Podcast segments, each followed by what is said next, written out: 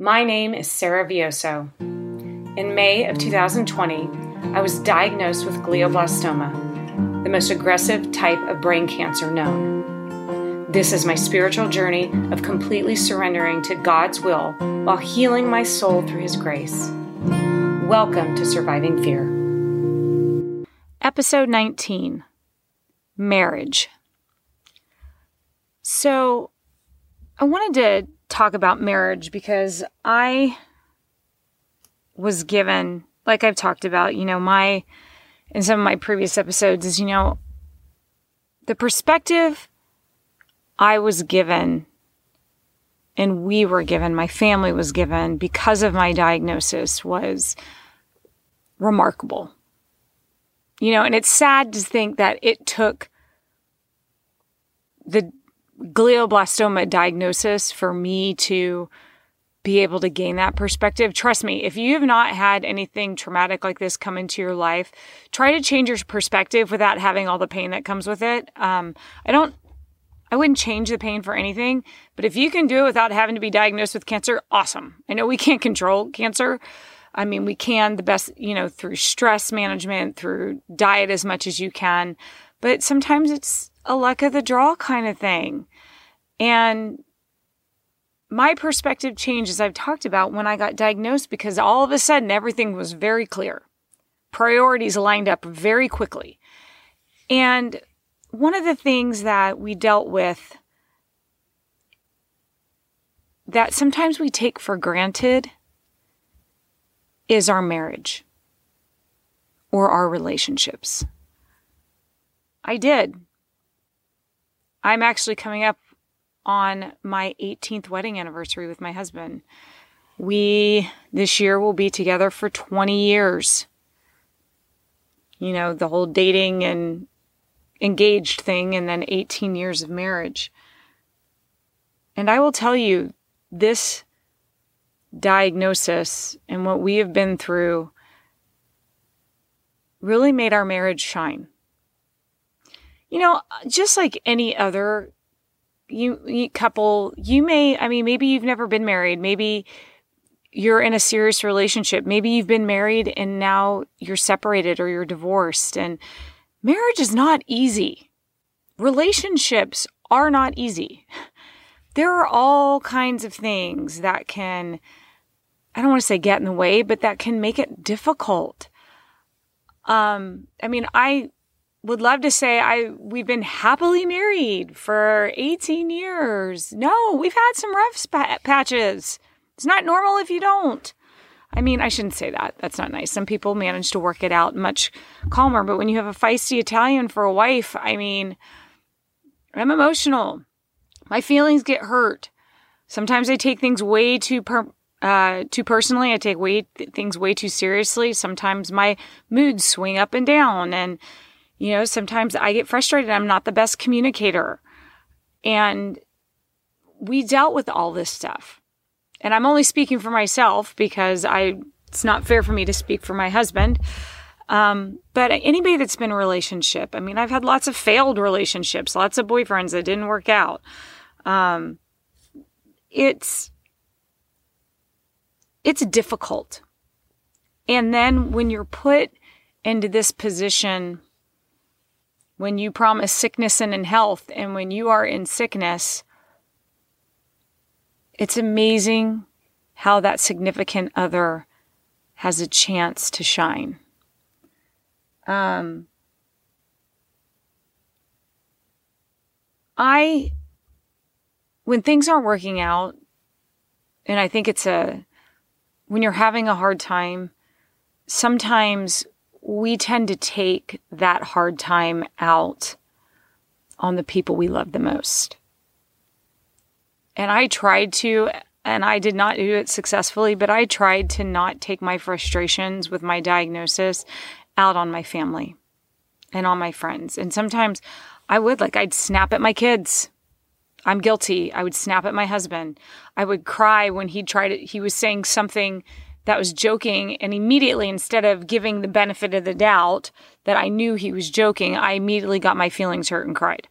I mean, even having a new perspective, we're still human and we still can do that. And I, I, you know, there was a lot of hurt that happened because of that. And I, I take full responsibility, but there was also, I got to fall in love again and remember why I married my husband and why we fell in love. Like, that's a gift. Like, when you're faced with, okay, your transition from this earth is imminent, it's going to happen. But when it's kind of put in your face that it's going to happen quite possibly much sooner than you anticipated, everything comes into focus quickly. And I woke up every morning after that with a smile on my face when my husband was there because he's a firefighter he's not always home. And you get th- all the stuff all the stuff that doesn't matter kind of just blows away and you're just left with what's important. And it was very easy to see, you know, watch my husband step up because, you know, as the, my husband's gone a lot and I'm home and I stay at home for my kids, you know, and I have been able now for us to remember why we fell in love because now my husband was the main caretaker when I was in treatment. Not only was he taking care of our kids and, you know, taking care of his family, but he's taking care of me. And that's a whole new role because I, I, I love helping, but I do not accept help well. And to watch my husband take that role on with such a grace and love and tenderness was a gift, is a gift. And even now that I'm feeling better and my diagnosis is more positive than what it was in the beginning, we still get into frustrations, especially when you throw kids in the mix. Oh, dear goodness. Um, like agreeing on the way you should handle one situation or another or schedules for your kids or you know there's a lot of discussion we finally it took us a while but we finally got to the point where it was I don't, my standard answer to my kids are, I need to talk to dad. And it's not because I need my husband's permission to do what's going on. It's a respect for my husband that we do everything jointly. Or if they ask me something, have you asked dad this already? Those are my standard answers because the one thing that we have learned is we are a united front with our children. And it's I make that sounded like we're we're this we're fighting this battle against these heathens, but that's not what it is at all. It's a respect thing, just like my husband respects me. It's a, he doesn't ask me for permission, but he's like, "Hey, is it? Do you mind if I go play around the golf tomorrow morning? Um, hey, you know, Adam asked me this. What do you think about it? It's that we're coming together and working things, handling our family things together as a united front because we want to make it very clear our marriage comes first. I try to make it very clear to our children my husband comes first. Your dad comes first in my life. Of course, he's not the first, just like I'm not the first in his life. God is number one. Our relationship with God individually comes first, our marriage comes second. And that's important. That's an important thing. You have to respect your spouse's relationship with God. That has to come first. You're gifted your spouse. You're gifted for your significant other. You're gifted your children by God. So your relationship with Him comes first. He understands that after that, there are things you need to nurture like your marriage, your children, your family, your relationships. Like those need to be nurtured, but God's relationship needs to get, be number one in your life. If you have a spouse that maybe isn't there right now spiritually, and that can be difficult. That can be difficult if you're in different spiritual places. You be the light for them you be the example. You show them prayers that have been answered. You show them your positive attitude. Sit down and read the Bible together. Like we do that with our kids. Our kids, we sit down and pray together every night. We talk about the good, the bad, you know, what's con- concerning. Um, we talk about times when our feelings got hurt, or maybe, and I apologize. Like I use that time to apologize. I reflect on my day. and like, you know what? I'm really sorry. I th- flew off the handle. I shouldn't have done that. You know, that speaks volumes. You know, the other challenge that we see, because my husband and I, and if you do this, please don't think I think I, I have no opinion of it. My husband and I choose in our marriage not to make public displays of declarations on social media for each other. I will not write on social media happy anniversary to the most amazing man in my life just because that's a choice that we make. Some people do that and that helps fuel their marriage. And I think that's fantastic. Paul and I choose not to do that. We actually choose, those are words that we say to each other in private when we're having discussions, you know, through actions, through, like my husband came home yesterday with flowers. Generally, I don't give flowers. I and it's it's not because he's not thinking of me. I don't think he does loves me less if I don't get flowers a lot. It was just he brought me flowers, and it was just a nice way to, you know, say hello. For me, the greatest I love you" is when I come home and the laundry is folded and waiting for me, and all I have to do is put away my laundry. He's already taken care of it.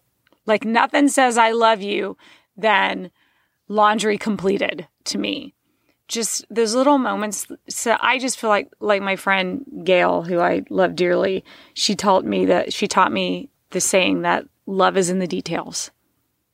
And that's how we choose to, because I sometimes I feel like social media, yes, it can be a fantastic tool. There's, I mean, heck, I'm using it right now to talk to you guys, but social media can also be very scary to me. Um, it can fuel your insecurities. It can fuel anger. It can fuel jealousy. It can fuel fear. And I've talked about this before, but sometimes I feel like social media can be just a playground for Satan. I feel like he can use the insecurities that we're putting out, out there and use them against us. And so that's why I'm very careful about what we share about our relationship, even though I'm sitting here telling you about it on a podcast. But I'm very careful about what we put out there when we choose to write about each other out there. And that helps us. And maybe it helps your relationship if you do put it out there. Maybe that's your spouse's or your significant other's love language. And there's you know the five there's five love languages there's a book about it i um, i read it i can't remember the title of it or the author so i'm sorry um, but it's how what not everybody feels loved the same way is what it boils down to some people like um, action like gestures some people need it written some people need physical like that's how they feel loved um, some people need um, oh gosh Sorry, I'm. But it, everybody has a different way that they are feel lo- they feel loved. So some people that's what they need. They need that public display of I love you on social media and that's great. And that's okay. For us that does, that's not it. But just be careful with social media and I just throw that out there because it can also be it can be amazing and I mean there have been amazing things I've talked about that have happened to us because of social media but it can also be destroying. Like I watch what my kids deal with and I watch that, you know, they're not invited to a party. But that party's on social media and they get to see it. They get to see that they a great party that went on but they didn't happen, that they weren't invited to. It hurts as adults too. That hurts your feelings as adults. So, I mean, that's just my two cents on that. I don't want to go too much further into that, but just think about that. You are, just remember, you're perfect in His eyes. You're perfect in His eyes. And the same things God wants to excel at, the re- way we nourish our relationship with God through time, spending time with Him, by talking to Him, by being honest with Him and communicating with Him. That's what also makes a strong marriage. And it's one thing that we work on, and we wanted to make sure our marriage was strong. And I'll tell you what, it has never been stronger. That's another gift that's come out of this diagnosis. Is the re, I don't want to say the marriage reset because we were in a good place, but were we in the best place we could be? No. I don't know if anybody can actually really say that. And even now, we've like toned back a little bit. You know, life is kind of returning to normal for us. So we have to, you know, we're COVID is opening up, the world is opening up, we can do things again. And we still, we have to, you know, get the kids where they need to go and do these things, but we still return to each other just like He always wants us to return to Him. We make sure that we, you know, have a good moment, just the two of us, every day, whether it's a hug, whether it's cleaning the kitchen, whether it's and I love you with the kiss before we go to bed. You always have that and you nurture that. Remember, God first, marriage second, kids third. That is important. At least that's the way we choose to do it, and it works for us. Now, I want to switch for just a second. Sorry, I'm sitting on the floor in the closet so you don't have to hear my kids on in the background on their video games and they're loud and laughing. Um, I had a very spiritual connection with, of all people, a phlebotomist. And my phlebotomist name was Carlos. And the reason why I'm such friends, good friends with my phlebotomist is because at one point in time I was getting multiple blood draws a week regularly for probably the first seven months of my treatment. Um, so yeah, my veins are actually holding up strong. There's a lot of scar tissue, so blood draws a little bit more painful than they used to be, but that's okay. I will take it because that tells my doctors, you know what? That tells me the best way to treat me and what we need to take care of and what we need to adjust. So I'm grateful for it. But Carlos was this man. I would put Carlos probably in his late 50s, early 60s. And when I met him, for the first time, the first time he drew my blood, I had a hat on. And I wear my hat all the time, and it's my faith over fear hat. When I got diagnosed and I had adopted the faith over fear as the way I was going to, the way I was going to heal from this cancer, I wore my hat all the time. I have all different colors. People started bringing them on my doorstep, and I love them all, and I wear them all, and I rotate them, and I coordinate them with my outfits, and they just make me happy. Carlos saw my hat. I go in. I love my my my football my lab team is awesome. Like I missed them when I stopped having to get lab so often. I was like, oh, I don't go get to see my peeps. I love my blood peeps. And I would always get excited to see who I was going to get. And I was getting Carlos quite frequently. And I looked at Carlos, and Carlos had very soulful eyes. Just soulful, soulful, just very gentle and comforting. And he saw my hat and he asked me when he saw my hat, he said, Do you have faith? Kind of stopped me in my tracks. Because I get real I get real nervous when I'm getting a blood draw. I don't know why you think I'd be good now. I mean, I know what's coming. I know what it's going to feel like.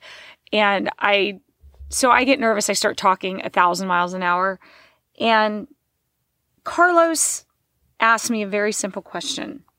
He asked me, Do you have faith? And I answered him, I do. I have, I feel like I, I have, I feel like I have a lot of faith. And he said, No, you don't need a lot of faith. You only need faith the size of a mustard seed. And I know that reference shows up in the Bible quite a bit. And the reason why they use a mustard seed, because the mustard seed is one of the smallest seeds on earth. Yet it grows into one of the largest plants on earth. And that's why I find it very interesting that Carlos said that to me. And he said it in such a way, I mean, I, it was almost like a prophet was saying it or Yoda was saying it to me because he just said, you only need faith the size of a mustard seed. And I think that's what people people think that when you're coming to faith cuz some people they never have they don't have religion in their lives. They don't have Christianity in their lives. And sometimes it can seem intimidating. It can seem intimidating and overwhelming when you see somebody that is so faithful. It was for me. Sometimes I was turned off by it before I had this whole experience that I've been having. It was something that turned me off because it was intimidating. I know not I didn't know a lot about it and I didn't know scriptures, so I kind of instead of like diving in and trying to learn, I kind of just pulled away from it. And that's why Carlos said you only need faith the size of a mustard seed. Because once you have it, and once you truly have that faith and that connection with God, it will grow. It will grow. If you will even just entertain it for just a moment and think about it just a little bit each day, the more you do it, the more it grows and the more you'll want to learn and the more you'll want to connect and the more you'll want to reach out, the more you're going to want to shine light and reflect light. And once you have that, I don't want to call it a bug, but once you have that spirit within you, you can't help but share it. That's why I'm sitting here right now talking to you on a podcast because I can't help but want people to have this in their lives because I want you to all go where I'm going, which I know I'm going to heaven. I know it. I was uncertain before this happened to me, before I was diagnosed with glioblastoma, before I had brain cancer. I would like to say, oh, I, that's where I hope I end up. Now I know that's where I'm going because I've dove headfirst into scripture, into devotionals, into learning more, into listening to other people's podcasts, to listening to um, inspirational music and listening to Christian music. I dove in headfirst. But you don't have to do it that way. You start with just that mustard seed and you let it grow. You nurture it and you let it grow.